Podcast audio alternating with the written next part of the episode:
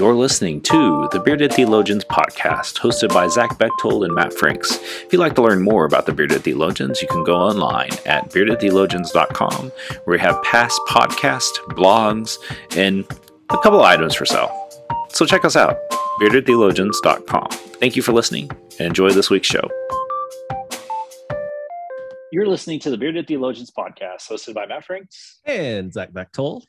So, uh, this week on the podcast, um, we wanted to talk about the importance of continuing your online worship experience or your online presence.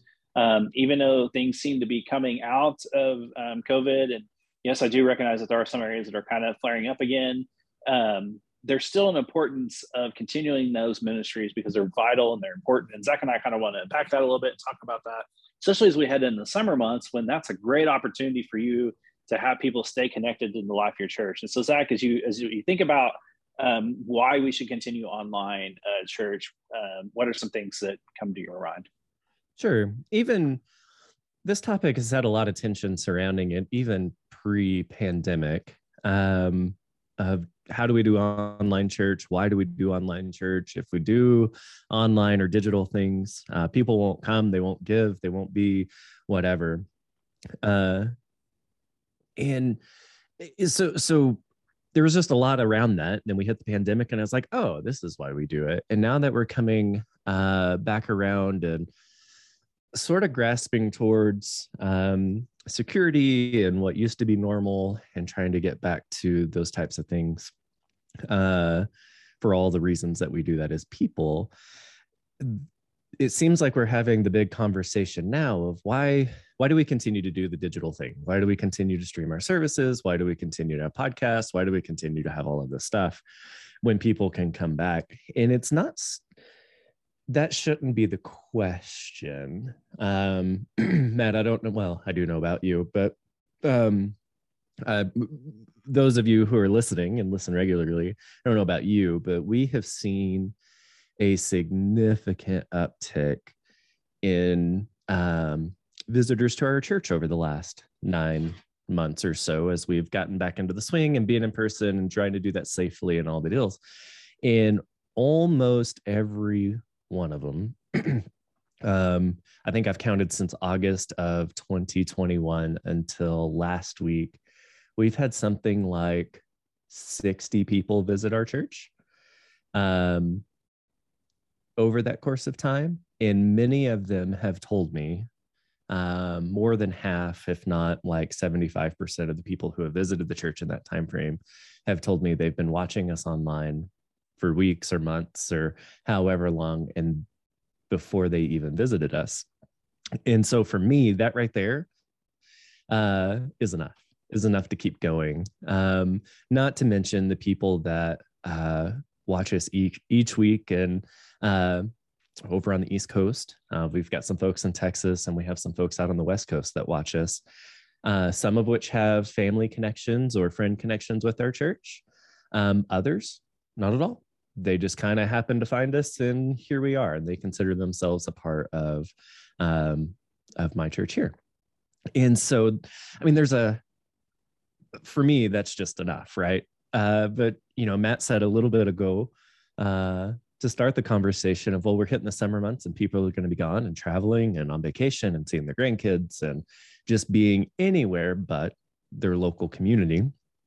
And what better way to keep them connected right? We already have this thing built in. We're already doing the thing. We're used to it. Why give up now? You know why stop now? Uh, when we're in prime mode to continue doing the things we are that are working really really well. yeah, and I think that that's the um, the the crux of the issue is that people don't. Um, it's a lot of work. I'm not gonna lie, it's a lot of work. Sure, sure. Um, but I think if you and I, I don't want to speak for Zach. I'll definitely speak for me. I'm very intentional when I design our worship experience on utilizing, making sure that both fields, both spaces feel connected to the life of the church. Absolutely. And if we can't do it in one, we can't do it in the other. Um, and and and I think that that's very vital that you think about that. I don't think I don't like the idea, um, and I know people do this. I don't like the idea of creating separate spaces. right. and saying i'm going to do this in, in the digital space and this in the real space right i think to make it easier on you for you pastors and you lay people that are listening and and are in the thick of this like the question is always asked like how do you make this easy? The one of the ways you make it easy is you create a you craft a space for both spaces to to exist to coexist. Mm-hmm. and and um I, I think that that is vital. Like you make sure you engage the congregation on the other side of the camera. Make sure that they feel like they're included in the conversation but also you know making space for those that are in person. I, I you've got to mm-hmm. do that um, and do the work of that because if not if you're doing all that extra work and you find yourself tired you know a lot of us have been doing this for two years and after you know many hours of video edit and all that fun stuff um, you know we're, we're tired. And so how do you make it easy? Like one of the things i've discovered is um, you know, if you craft a space like we have at, at Tahlequah, is to craft a space that is really inclusive of both, having both in mind. Um, yeah, it means that some things go away um, that you may have done in person, but maybe those were things that needed to go away. Maybe those were things that were not healthy. Um, or find a way to mic them, find a way to, mm-hmm. you know, include them, have them videoed in. I think that if we can do those things, you'll find yourself being able to do some really cool things thinking outside of that sphere like thinking like how can i do this online? That is something we've wrestled with for uh, now two years. Of course we were doing it a year and a half before mm-hmm. covid came in. We weren't really thinking that way but then when covid hit you know we were only doing that way. And then when we came back we crafted a hybrid space where both uh, communities can feel connected. And like right now as we're entering into the season where people are traveling and things people can still feel connected to the life of the church like they're there in person but yet none of the elements i mean we've changed some things. We don't there are some things we don't do and there's some things that we do now because of that. Um, and i think that that's vital um, and to make it easy and um, not as stressful on yourself like having a video recorded having um, uh, all that stuff that extra work doing you know recording all that music to to have mm-hmm. like to create a whole separate space. To me that just seems like exhausting. I would much rather have a live space to where if um, when it all works. Now, you know, um, what happens if it live feed goes down or something like that? Then yeah, you record and and then you re- re- reproduce it later, or you just say, hey, this Sunday got washed out, like you would on a Sunday when the power goes out or you know weather or something like that. Or you know, on the other side, like we've had bad weather lately. You know, we can say, hey, we're not going to be in person today, but we'll be all online. And I think that hmm. you know, um, taking some time and thinking about those spaces and crafting the working to craft those spaces uh, to be one will help people feel engaged and connected to the life of the church. Well and that that's exactly what changed or at least should have changed in our mindsets from pre-pandemic to now is really before there wasn't the intention for for many many many folks uh, of the hybrid space right? It was just here's a camera. You get to just watch what we're doing in person but not really get to be a part of that. Um, but our mindset changed of, oh, how do we make this meaningful? How do we keep connecting? How do we do this thing where it's both and? And that's what keeps us moving forward.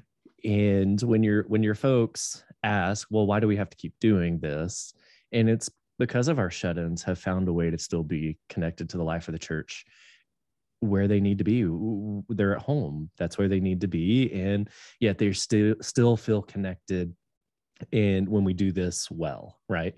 Um it's for our people who maybe have moved off right and haven't found their place in their new community or just want to pop back in and and feel something uh or be part of a community in the midst of their local community right you know and it may just be the stranger. It may be uh, the person that's checking out your church for the first time or for six weeks in a row before they step foot into your building if they ever do but they're still connected. And i i think that's exactly right is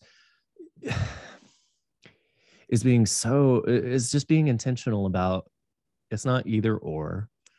Um yet it's this thing that works together both in a physical and a digital space that's meaningful and life-giving to uh, as many people as possible which is which is hard to do um, but if you use some intentionality and uh, if you use some intentionality to say this is what we're going to be doing that stuff comes right? It's it's not, not as the learning curve evens out pretty quick, uh, and and how we bring meaningful worship services and uh, to to everybody um, wherever they may be. And I think that's I think it's uh, it's a shame if we quit doing that.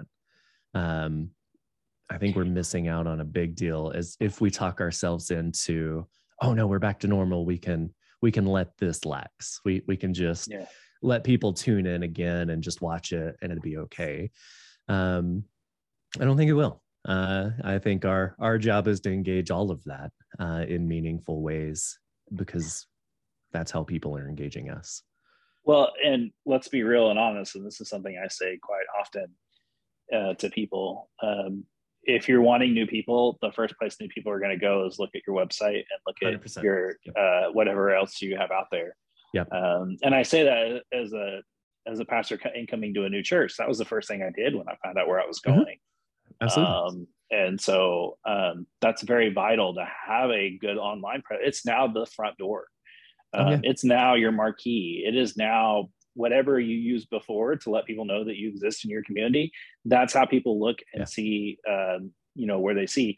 Uh, I noticed on our analytics the other day, on our Google Analytics the other day, the first one, the first search feature that brought us up was uh, churches near me. And so knowing that, like, you know, you've got to be able to craft a space digitally that people are going to come to and see and say, hey, there's some people I see that I could want to be a part of, or mm-hmm. um, and mm-hmm. even on you know make sure your Facebook content is relevant and uh, informational. Um, you know, just posting Bible quotes doesn't make your uh, church uh, attractive. Right. Um, you know, or posting you know obscure information. You know, you want vital, good, solid information so that people want to be connected into the life of your church. Mm-hmm. Um, and and I think that that's key um, yeah. is is being intentional about it. Um, you know, just as intentional as you are as the the bulletin or newsletter, you got to be intentional uh, with um, a, you know posting and and and all that all that jazz. And I think that that's key to having a successful online presence. And you know, the great thing is, is if you spend a day uh, scheduling all your stuff, you can have all your stuff done for a week on Monday morning, uh, mm-hmm. knowing what you need to have.